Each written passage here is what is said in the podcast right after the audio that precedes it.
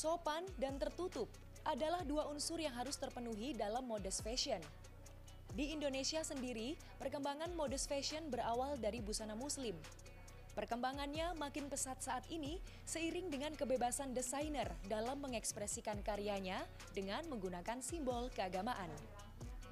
Meski demikian, penggunaan busana modest tak harus menggunakan jilbab.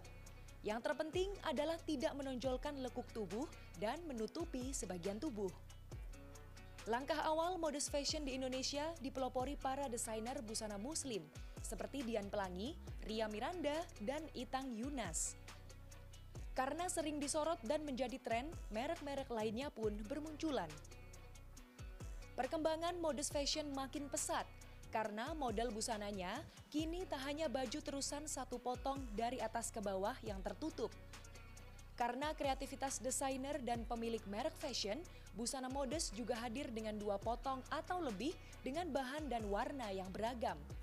Apalagi Indonesia memiliki daya tarik dan daya saing dari kain Nusantara yang beragam.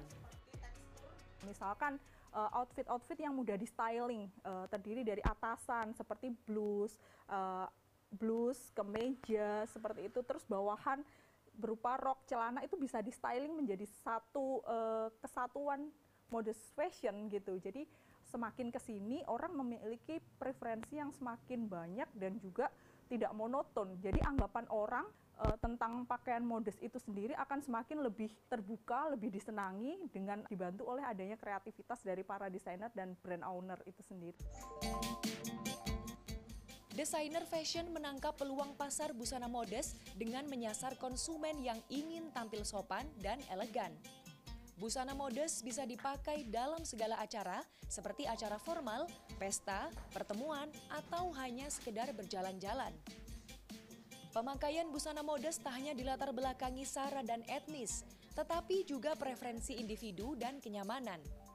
Pemakai busana tertutup ingin diterima dengan baik oleh lingkungan dan komunitasnya, serta meningkatkan prestis. Menurut mereka tuh masih masih oke okay gitu loh, masih keren banget untuk dipakai buat orang non muslim juga karena kan kayak sekarang baju yang saya pakai aja ini bisa gitu loh tanpa hijab juga tetap keren jadi masih oke okay. dan juga tren fashionnya pun sekarang lebih ke oversize kayak palazzo ya kan jadi baju tuh lebih sopan lebih elegan. Busana modest di Indonesia umumnya menutupi hingga bagian bawah lutut atau hingga pergelangan kaki dan pergelangan tangan. Adapun karakter busana modest di tiap negara berbeda-beda dipengaruhi budaya. Kanza Tamarindora, Andreas Wicaksono, Sidoarjo, Jawa Timur.